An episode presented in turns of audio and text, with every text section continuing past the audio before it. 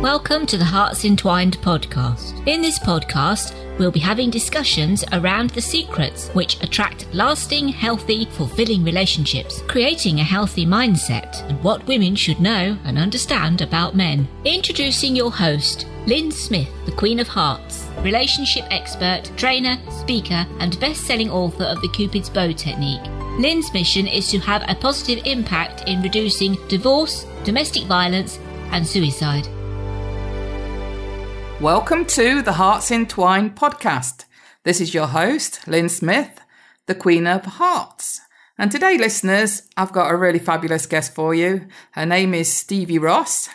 And Stevie is a wonderful woman. And we just had a little bit of a conversation off air that I think is going to invoke some great insights and discussion topics for this particular episode. So, welcome, Stevie. Thank you very much, and thank you for inviting me onto this. It's a lovely opportunity to be sharing this with you and your listeners. Thank you. You're very welcome. Well, let's get stuck right in, Steve, because I think your story, you know, your backstory is very similar to mine, and you know, you certainly got a, a lot of inspirational stories and messages that you can share that I'm sure are going to really give our listeners some insights and things that are going to empower them on the back of what we discussed today. So, can you tell us a little bit about your backstory and and why you're doing what you're doing now? Yeah. So um, maybe if I just say what I am doing now, I, have been working in the area of sexuality, relationship counselling, family crisis, intimacy, and all those sort of things for a number of years.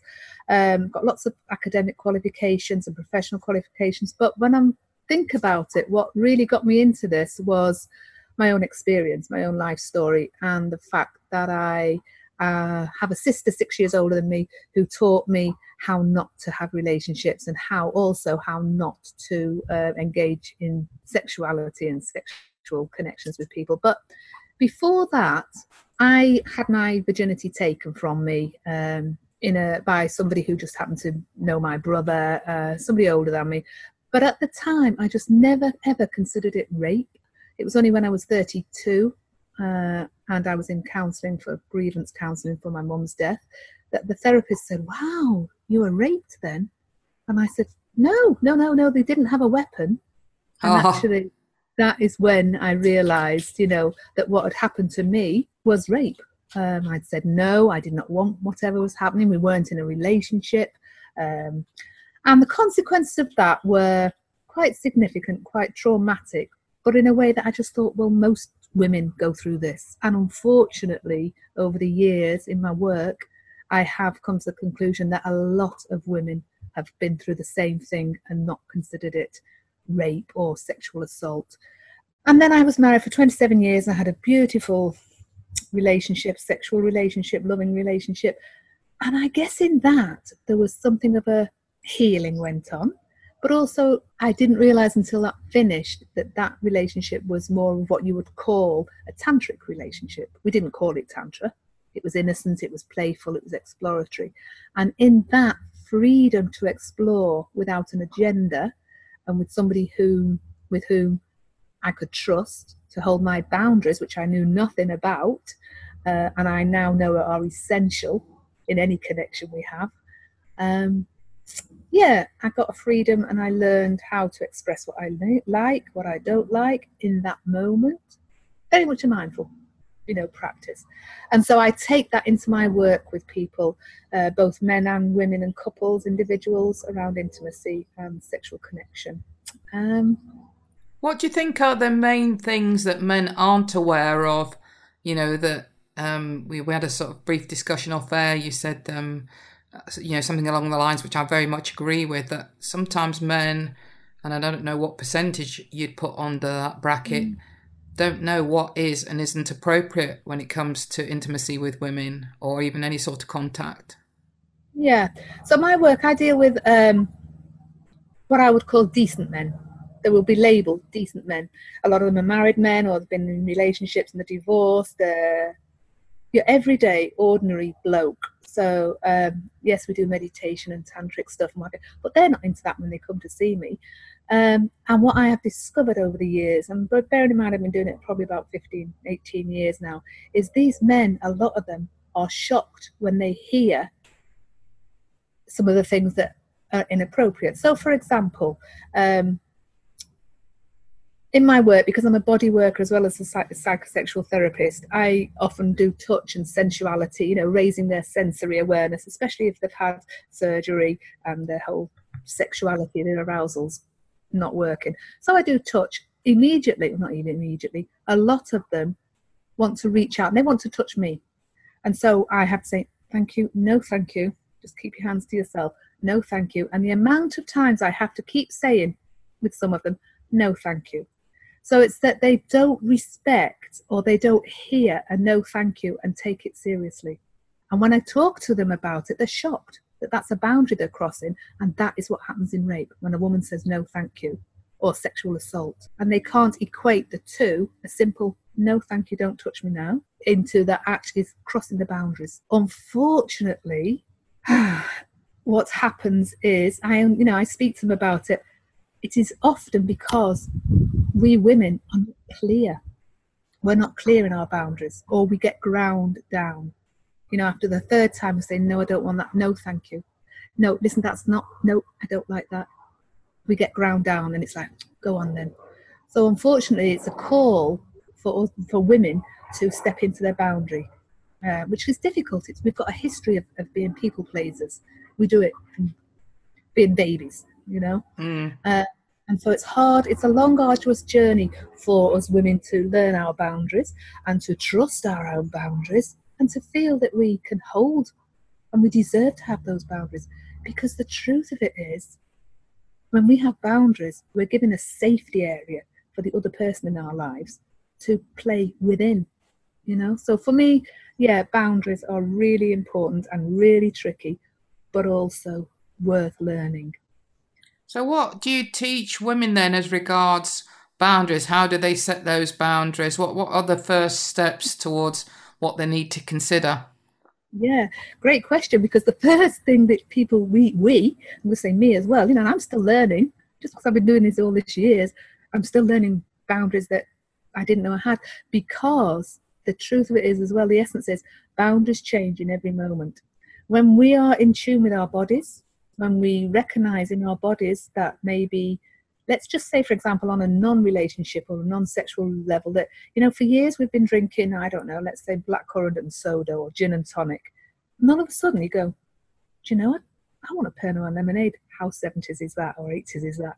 Mm-hmm. but you know, i actually don't want that drink again. My body's wanting something else. Now if we don't honor that we'll go back to the gin and tonic and we'll keep saying yes it's okay to do that. Yes you know that's all right. But actually in that moment the body is the truth. The body knows what it wants. So when i'm working with women it's about them tuning in to the bodies through the breath through the sensations through any tension any contraction any expansion and having them recognize that in the moment go oh actually that's not right for me right now that's the first step. So that's quite difficult when you're used to maybe living in your mind and being driven by all the things that you have to deal with outside, is to be able to come back to ourselves in the moment. Again, it's a mindful practice, you know. Um, and then the thing then is, how can we interpret that in ourselves? So for me, for example, you know, I can go towards food nowadays and I'll go towards it because my mind thinks, oh, I love fresh raspberries something in me in that moment, my stomach will tense and it's like, oh, interesting. And then I have to work out what is that. So that's how we try and that's how I try and help women discern what is it that the body's talking to them at the moment. What is the message from the body? So let's just say the body says about the raspberries, um, no, you've had too much fruit today, or I don't want any more fruit right now. I know that. And if I was working with somebody if we were in a situation where somebody was offering me those raspberries as a gift, my stomach contracts or my throat contracts. I now know I don't want those. How do I say to that other person, actually, thank you very much for offering me that raspberry or offering me some sexual pleasure or sensual pleasure or a cup of tea, whatever it is? Boundaries are across the board. How can I then express that to the other person and have them hear me? Because what can happen is I will say, actually, no, I don't, I don't fancy those raspberries now. And their response could be, their great response, which I'm looking for, is okay, thank you for that, and then they they're okay with it. What often happens is, I don't like these raspberries right now. I don't like the way you're touching me right now. I don't want that right now. And the usual response is, well, you liked them yesterday. You liked how I did that with you yesterday. You love it when I do that to you normally. And so we go, oh, yeah, they're right. And we give in instead of going, well, actually, that was yesterday or this morning. Right now, my body doesn't want that anymore. And so it's how we can learn to tune into ourselves, figure out what's happening for us, and then express it to the other who is who feels they're given us a gift maybe. And of course in sexuality, because we've got two people or more, however, uh, engaging, there is something in knowing whether they are offering us a gift of pleasure or holding or nurturing or if they're actually taking something from us in the guise of offering us that gift of pleasure or nurturing or holding. Yeah, it's interesting what you say there, Stevie, because I can remember being in a relationship with um, a boyfriend years ago when I was sort of in my late teens, early 20s, and him saying that for him, you know, wanting to make love to me was his way of saying sorry if he'd hurt me. Mm. when obviously, you know, in that moment, quite often, I didn't want that at all. Uh, so you know, obviously there was a bit of a mismatch in in in in the communication, and it, it, was quite interesting to me that you know when we did have a conversation about it, and I'm I'm because he would obviously get quite upset if I if I just said, look, no, you know, he, he would respect that, but. I could see that it, he was uh, really offended, and he and it wasn't until we had that conversation where he says, you know, well, this is me trying to say sorry. You know, this is this is the way mm. I'm. For me, I'm apologizing for if I've hurt you because I, I, you know, me wanting to reach out and touch you and make love to you is is me saying sorry, and I'm mm. and it's just like, okay, how do I deal with this? yeah, yeah. And I guess so for the couples who come to see me, um, that sort of thing will be brought to the table. You know uh, it will be a conversation like that that comes to the table. And so from that conversation i would say to the to the woman for example or i, I work with all sorts of uh, orientations and gender mixes. You know I, am very much a queer therapist as well. So you know um, so i would say to the person who says but i'm trying to say sorry to you i would say to them to invite the question what is it i can do that will make you feel i am offering you a gift an apology. Instead of me thinking my way of doing it, making love to you, is what is needed. What would you really like right now? So there's a whole language around, you know, may I, will you, what would you like, is it okay if? So there's a whole language, a whole set of questions, which a little bit like um, NVC, you know, non-violent communication, can be wooden at first if it's not your normal language. But actually, for me, I think there's nothing sexier um, and clearer than saying to somebody, hmm, may I stroke your face right now? Or may I, whatever it is. I think that can be quite a sexy language. And the other person, can, I always invite them to tune in a moment, not straight away say, oh, yes, but tune in and go, uh, actually, yes, please. Or, hmm, no, thank you, but I'd like such a thing. Um, but the first thing is recognizing what we like, what we want in that moment. Yeah, because sometimes yeah. I think I don't know. It, it, can be quite difficult, I think, for either sex to to to say the words "I'm sorry," but one to show mm. that they're sorry. You know, if that's the way mm. they demonstrate that they are sorry. Sometimes it isn't always a verbal communication, is it? And mm. I just like what you said then, uh, as regards well, you know, asking those questions. What around what is it that person might need and require mm. or allow to, yeah. to you know, in terms of an approach towards them feeling like you're offering that apology. Yeah, yeah, yeah, and that word allow as well. I don't know if you've heard anything about um, the wheel of consent, which is a wonderful tool. It's quite uh, well on one level, it's quite simple, um, and the the woman who runs it um, or set it up is called Betty Martin, and all her resources are on uh, YouTube, I think. Uh, and on some level, it's really simple because she bases it on four quadrants of relationship, really, or connection. And that is a giver, a receiver, an allower, and a taker. And in any interaction we have with somebody, that dynamic is going on somewhere. And often we feel that we are giving somebody something. So, for example, that person with you, you know, that partner of yours, thought he was giving you an um, an apology, but really, in order for him to be giving it as an apology, you need to be able to receive it. And if you're lying there going, "Oh, okay," then, or standing there or whatever, going, "I'm not sure about this," you're allowing it. You're not receiving it. You're just allowing it.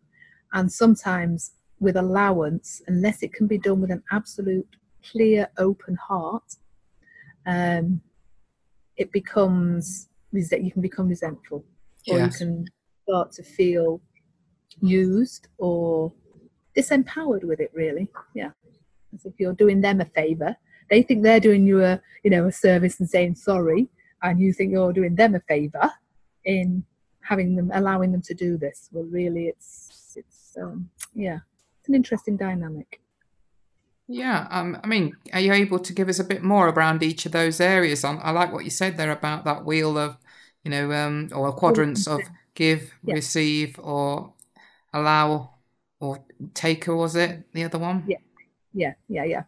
So basically, if you can imagine, it is a circle, and there's four quadrants, and um, so for example, allowing and taking are opposite each other in the quadrant, and giving and receiving are opposite each other in the quadrant. so It's quadrant, the circle. Um, I'm just trying to I'm trying to visualize it in front of me so I can keep it quite simple and use that diagram. So, for example, I always thought um, I'm a giver.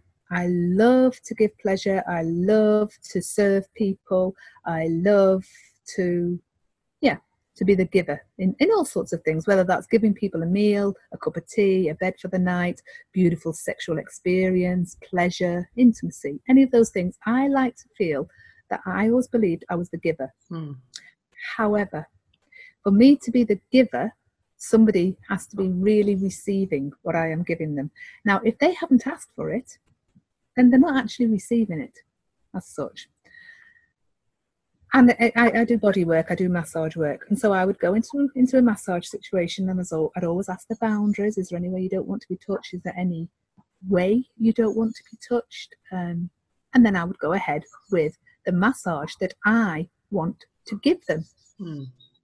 And in that, what happens is I realize I get so much pleasure out of giving them a massage that I'm actually receiving something back. Now that could be a good thing if they have okayed it. If I am doing if I am doing it without their consent, I'm taking from them because I am taking my pleasure in giving them pleasure. Yes. Now there's nothing wrong with that, and unless you're doing it um, without taking it. So what I say now to all my clients and my massage clients is, I'm likely to get as much pleasure from this as you are. You know, my heart opens so much. I'm flying like an angel. I really am when I do that. Um, is that okay with you? Now, I've only ever had one person say to me, No, thank you. I don't want you to take anything from me. And it shook me a bit. It was like, Oh, okay. So, what I then had to do was um, do the massage the way they wanted it.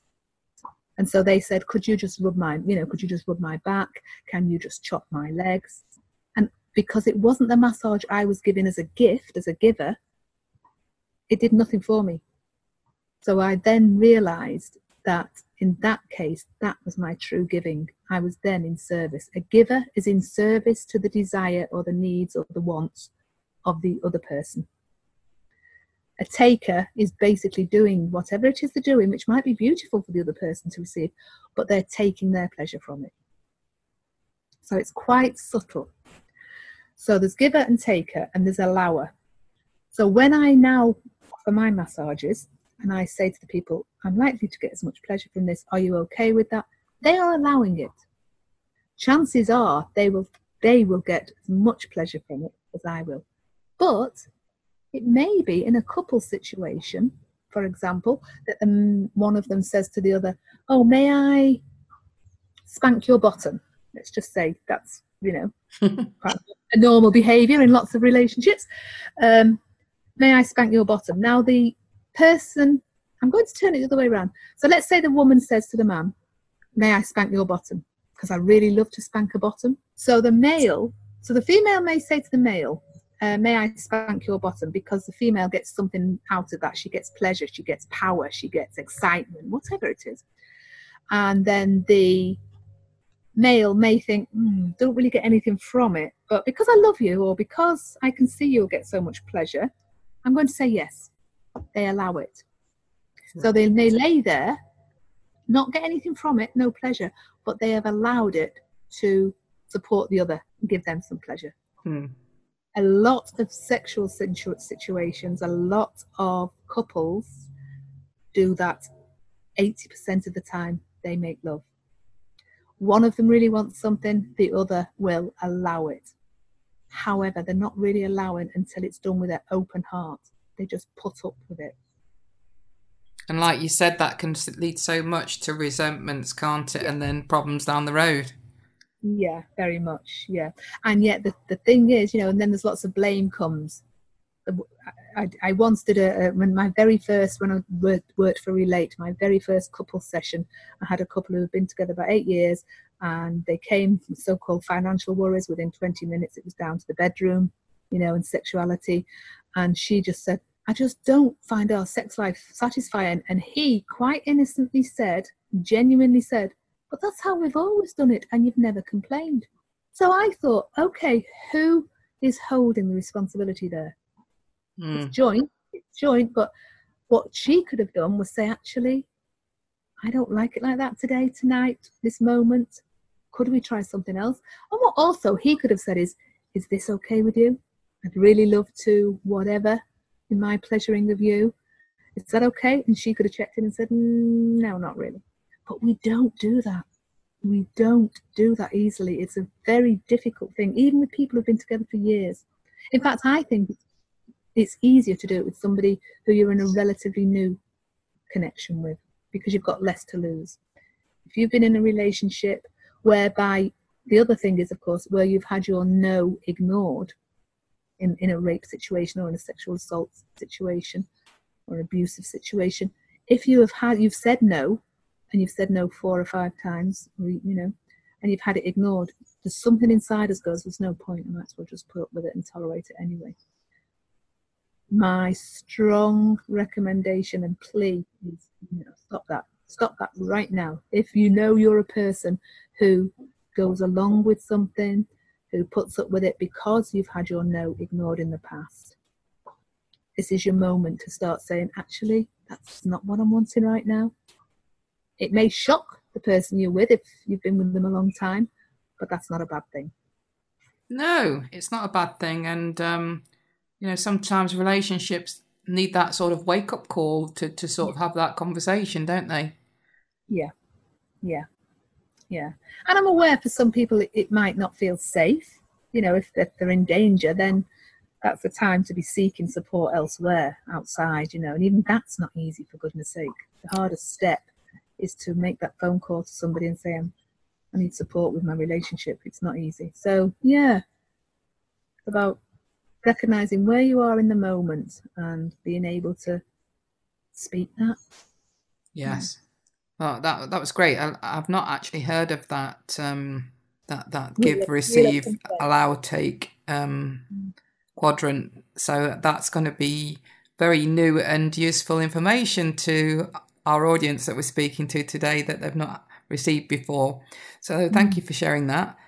The other thing that uh, I know that you do in terms of your work, Stevie, is um, work around knowing yourself. So, what's that all about, and how do you work with clients around that? Yeah.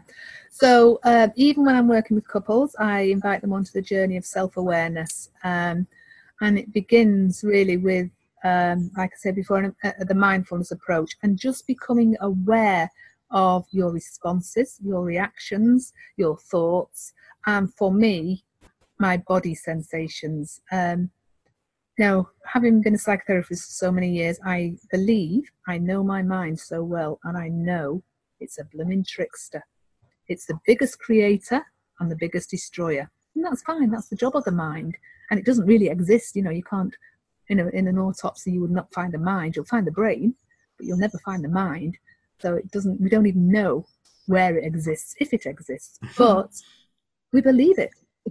There's no problem with the mind being a big creator or a big destroyer. There's no problem whatsoever. That's its job. The problem, the unhelpful thing, is when we believe the mind because we make stories up and we believe them. However, the body does not have the capacity to make up stories. It cannot lie.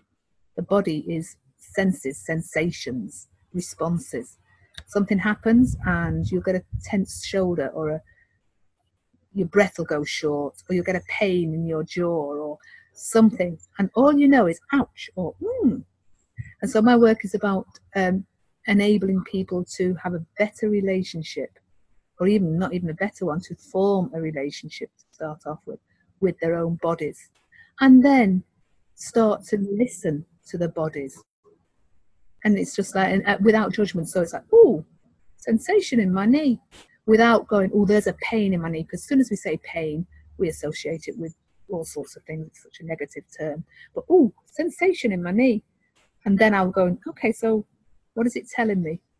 Now the mind could go into a hundred stories. Well uh, i'm getting older now. Oh I've, I've tripped up. Oh i've been doing too much. Oh i should have the mind will come up with all sorts but it's about sitting it's quite a meditative process sitting with that sensation in the knee, well, the first thing that happens is, of course, when we sit with something and breathe into it, it dissipates.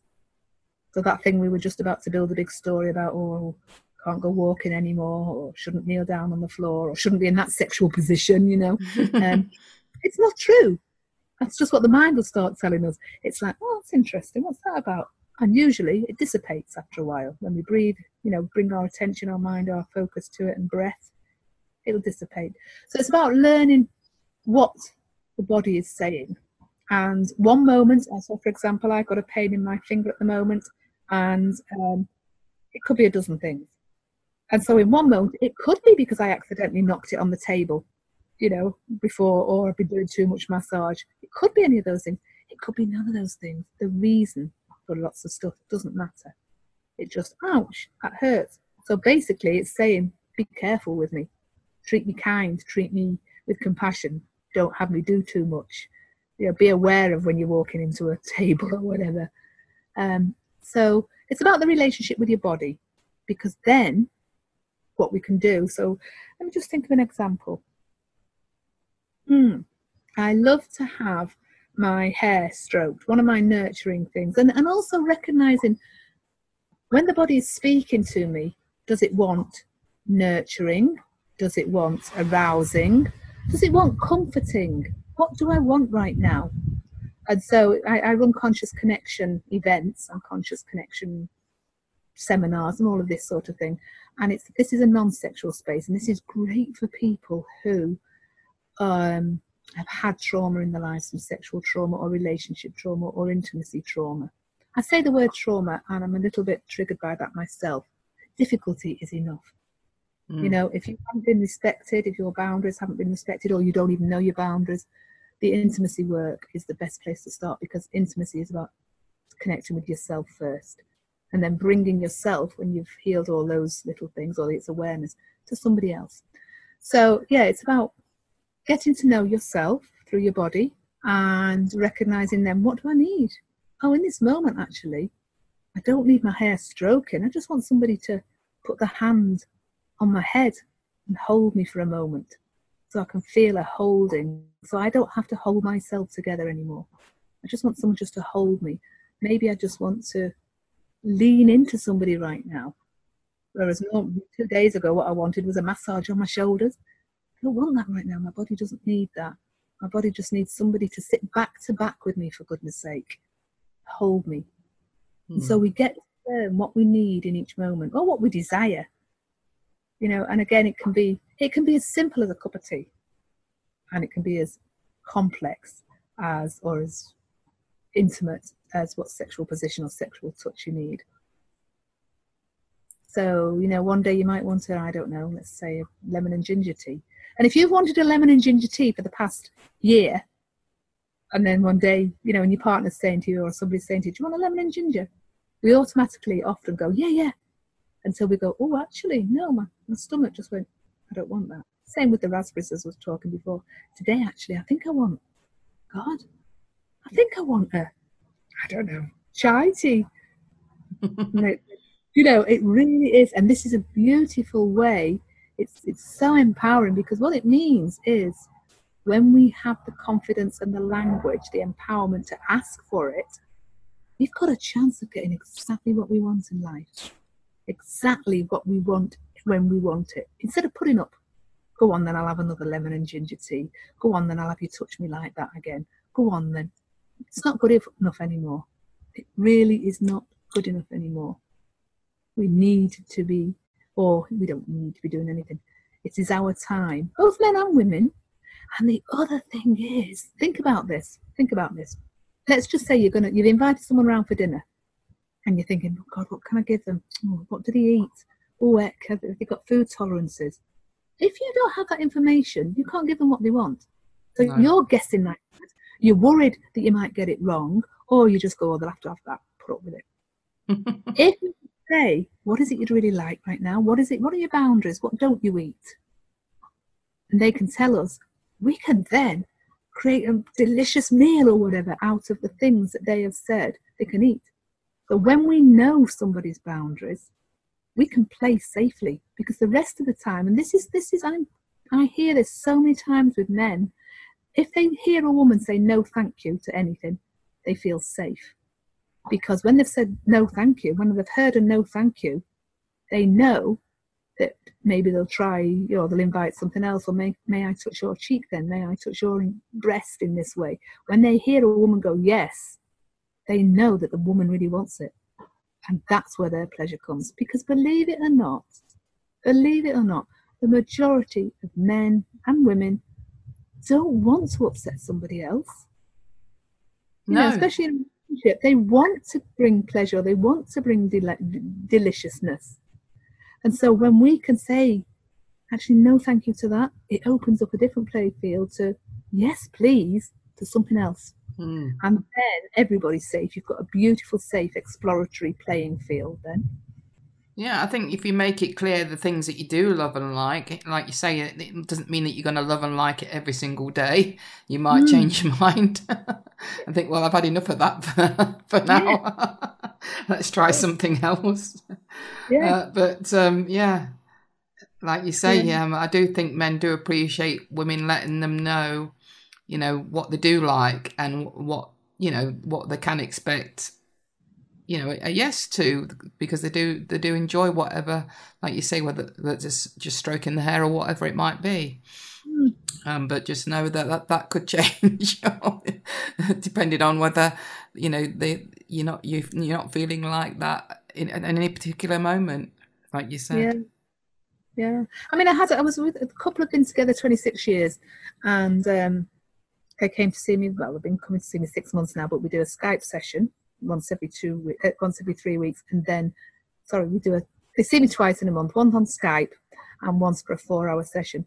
And basically, the male was withholding anything sexual and had been doing for 20 years because he thought that what he wanted, which was to show his masculinity by ravishing the woman, um, he thought she would not respond to it very well. He felt shame and guilt that he even wanted to ravish her and be rough with her, you know, and turn her around. And so in his mind, he had created this I am a beast because my male sexuality is is unkind to women, it's not welcome. Um, and this is what he created it for 20 years in his mind. And he didn't want to offend his wife because he loved her and all the rest of it. And he spoke this. This is the first time he spoke this the other day. That's why the relationship is not passionate, if you like. And so I just said to her, And how does that make you feel to hear that? And she said, Well, I'm sad. I'm grateful that he said it. She said, I am sad. And yet she had a big smile on her face. And I said, Okay, and the smile. And she said, Because my God, I would welcome being roughed up now and again. I would welcome him taking control. That's the ziz, the pizzazz that I've been waiting for in this relationship. And so it's about the communication. She couldn't ask for it because she didn't know but she felt there was something missing. It was the pizzazz because her fire was put down. You know, her fire was out, and he didn't couldn't bring his fire energy. Fire energy is sex and passion, and also anger. So that's where we've got we play with it and we find out what's what. Um, until he he was ashamed that he wanted to turn her over and flip her over and bring his fire, his passion. And she was wanting that passion for years. So I sent them away with the homework of see how this passion is. Look at it as a lion, look at it as a fire. Yeah. And being yeah, and being if, if it's too much, actually thank you, that's enough right now. And for him to go, thank you, that's further than I've been able to bring to you in 20 years. So I'm looking forward to our next three hour session together. Excellent. That sounds great. I mean, I, I talk about it with my clients in terms of, you know, healthy masculinity and unhealthy mm. masculinity. Obviously, um, very few women would want to be physically punched or hurt um, in a relationship. Um, mm. but a lot of women love the thought of, you know, a man throwing them over their shoulders, running up the stairs, throwing them on the bed and ravishing them. That, that that's quite exciting. So I talk about this in, in terms of, you know, sometimes, you know, it's knowing what is healthy masculinity and what is unhealthy masculinity. Mm. And is it coming from a place of love or is it coming from a place of fear? That's the difference. Absolutely. That love fear, that is so important to know. Yeah. Yeah. Um, otherwise, you've got either, like you say, passion or aggression. the yeah. passion from a place of love, and obviously the aggression from a place of fear. Yeah, yeah, absolutely. Yeah, yeah. Mm. So yes, uh, it's exciting stuff talking about this because um, you know I do think that most women um, are missing out on experiencing the healthy masculinity on the back of um, men not knowing how far yeah. to take things or how it's going to be received. That's right. Yeah, yeah, yeah. And there's something, you know, I've gone through a bit of a journey on this. Um, what would you call it? Responsibility. Whose responsibility is it to educate, if you like, to let both the men and the women. You know, and I could, I did go through a thing of like, well, men should know this. How are they going to learn if we don't tell them? And I'm going, yes, but I want to be met. I, I don't want to be the teacher. It's my plumbing job, for goodness sake. I want to be in relationship with somebody who can meet me. And there's this whole conversation about being met. What came out of that for me was if I want to be met, I have to open the space for somebody to step into. Mm. And so there are a lot of women out there, uh, me included, who believe themselves to be empowered women, believe themselves to be in the divine feminine, and yet we're not a lot of the time. And this is where I love the work about know thyself. Yes. Am I am I coming from that compassionate, open-hearted space of what I'd really like is such a thing, or am I coming from that space of what you need to be giving me. You can't, you know, and, and really that aggression behind it. Um, and I really do feel that together it's a learning environment. You know, the relationship is a learning environment. And for me to be able to step into that space, I need to know me first. It's got to start with me and then hold the space open with my, I'm going to call it divine feminine um, aspects of actually, this is what I'm hoping that you and I together can create and I'm inviting you into this space. And hopefully, the other person is, being able, a lot of the time they won't. So for me, there's always got to be somebody who is that little bit, I don't want to say ahead because that sounds like it's a, you know, I'm top of the class and you're second. It's not that. Two people or more, I, like I say, I, I work with polyamory as well, so there's lots of combinations of relation relating. But for people to be able to know that they're safe to step into a space of exploration. Mm. Yeah. Whilst knowing and feeling that desire to be met. So sometimes it might go pear shaped, but at least if we open the space with that open heart of let's explore this, let's play this, let's be curious and bring that playfulness into something. You know, but the, the one couple I'm working with now, they said, we, we haven't got an imagination. Both business people in the in the head, high you know, high flyers in their head all the time. They can bring solutions to many international businesses, but not. It's like from boardroom to bedroom, isn't it? You know, yeah. boardroom, boardroom, they're spot on and they, they're problem solvers and whatever. But with regards to their own pleasure, they haven't really got a clue. They don't know where to go and what to start with. So we're really starting at basic and inv- inviting. Would you and this is why it's got to start with ourselves. Would you blow by my ear? Oh, actually, no, thank you, that didn't work. You know, and be able to say what you do, or what I'd really love to do for my own pleasure now is to hold you from behind and kiss your back. And you know, my, whilst I might really want to do that for my pleasure, the other person might go, "Hmm, um, no, not at the minute. I'm a bit cold," or you know. And Yes. so we've got to have that openness to be told no, thank you, and also to take the risk of saying, "Can I? Would may I do such a thing? or do such a thing for me?" And you might get told no, thank you, but you might get told, "Oh, do you know I haven't thought of that." Yeah, go on, let's give it a go. And then two minutes in, it might be, "Oh, oh, oh no, thank you," or "Do you know that's really working?" yeah. You know? Yeah. Yeah, and, and usually it's a pleasurable thing for both of you. If you know it's really working for the other person that you're wanting to please, that Mm. uh, you know it, it's delightful for you to to to feel pleasure around them having that experience of enjoying it. Yeah. Yeah. So, who are your, um, I suppose, um, when it comes to couples and individuals, who are the people that that you can most help with the work that you do, Stevie? Generally, and I don't know whether this is because I'm, I'm, you know, I'm over fifty now. Um, I think there's a, for me, a lot of my people are at forty-five upwards. Um, women, um, which is interesting for me because I've had a tricky journey with women. I have a lot of compassion for men, even though several times I have, you know, been abused by men in some ways. Um, and so I'm, I'm, I'm now I seem to have a fair few women, forty odd, forty odd year olds, who are realizing there's more to life or they're not happy. Uh, and they don't, sometimes they don't come to me with relationship problems. It's just they're not happy. There's Mm, something missing in them. yes. And so something about that reconnection to that thing that's not there for them, finding that, whatever it is. So a lot of my clients are um, women just over 45 ish. Um, um, men I work with in body work because of my psychosexual stuff. Um, but also, yeah, couples again over 50 really. Lots of people who have been divorced or either coming to the end of a relationship, they know something's not alive. Mm, and that's a really good place if you know if i've got people who are saying i just don't know i think i want out of this relationship. I've you know been in it however long 12 20 years whatever. I think i want out of it. And then we have an interview or you know and we speak. And sometimes it's yeah definitely you want out of that. Or are you prepared to give it a go with this person because i can see what you've got and you're giving it up for something that you haven't got so you know uh, people who are in transition a lot of the time um, but yeah, generally over 40 odds.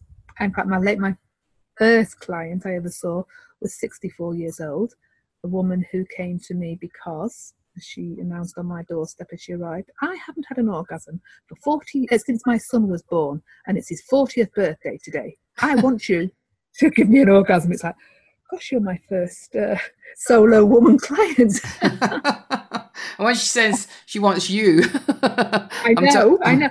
Well, of course. I mean, I'm, I'm assuming she wants you to, to help her well, yes, know how well, to do. and also to know that I do do physical work with people. So I do a lot of what they call yoni healing. That's the tantric side. Mm, So so many of us, so many of us carry um, trauma in our vaginas or yonis, whatever you want to call them, um, in our sex areas, even the breasts and the belly, especially the belly. For goodness' sake, wow, gosh, energetically we carry so much trauma in the in those those areas, and so sometimes it will take me to get my gloves on. I know it sounds rather. Get my gloves on and explore and just like a come to place- gynecologist type thing. like gynecologist. Yeah, absolutely, like a gynecologist. I'm, you know, fully trained in it. So, um, I got a master's in psychosexual relationship counselling and treatment. So sometimes it does mean that I will be doing intimate work, personal intimate work inside, Right. you know, bodies. Um, and oh gosh, it is such a privilege to do that work. It really is. I do it with men as well in a different way, but to to be be trusted actually it's about trust to be trusted to yeah go into that space that really important space inside a woman's body is just it's, it's beautiful it's a beautiful aspect of work um, we'll have done some um, talking about it from maybe a couple of sessions before. Or, in fact, like I say, people sometimes don't come to me for sexual work, sexual healing. They come to me for relationship, and then we realise where the issue could be and Yes. what they're really satisfied with, or what they really feel there's more about. You know. Uh, so I do that with single women. I do that with with couples as well. I teach I teach women how to um, surrender to to men, or not men actually, surrender because I have a lot of same sex couples. I have I teach men to listen. Mm. That's one of the things to listen. And when we talk about surrender, it's not in the sense of being subservient to the extent where you're going to be allow some, some sort of abusive behavior. It's about just like you, what you were saying, you know, um, you know, um, surrender in terms of uh, from a place of love, you know, in in Yeah. in, in a healthy relationship. Yeah, it's actually the most powerful um, stage to be in is in surrender. Mm. because in order to surrender there has to be trust. There has to be a belief that the other person is acting for your welfare or your pleasure or your love you know. Um, for me it's a very um, it's an intimate state. And so there have to be all these conditions if you like. Not necessarily you know number one make sure the doors are locked. Number two make sure you know not like that. Uh, emotions and qualities um, for surrender. It's about trust and what I always say to people is, you cannot trust another until you can trust yourself. Mm. And so the journey to surrender is very much about, you know, actually, I'm okay. I'm really okay. And I trust myself in this, that I am safe. And in that, that seems to convey to whoever it is you're, you know, in this intimate situation with. And I can trust you. But ultimately, each person has to trust themselves. So I have to trust that I can say no, thank you at any point during this beautiful interaction. And I have to trust that the other person will stop. Absolutely. And It's quite a journey. That's quite a journey, but it's a beautiful journey. Wow. I love what you you do, Stevie. It sounds mm. wonderful work. So how can the audience members, who- you know, the, the people that are listening to this episode, if they're thinking and, and they're getting intrigued about the work that you do and, and want to find out more and, and maybe work with yourself, what would be the best contact hmm. information? Good question, because at the moment I'm just about to change all my websites, or perhaps I've shut a couple of them down. I'm sort of semi-retired, but it's a passion of mine so much that if there isn't, you know, I still work with the clients I'm working with, but I've not put myself out there for a number of years yet. It's been word of mouth. So I guess the first form um, of contact would be through emailing, uh, which is conscious. No, no, actually not that one. Sorry, which would be roskins.lodge at gmail.com. I can give you that one to print up. It's roskins.lodge at gmail.com.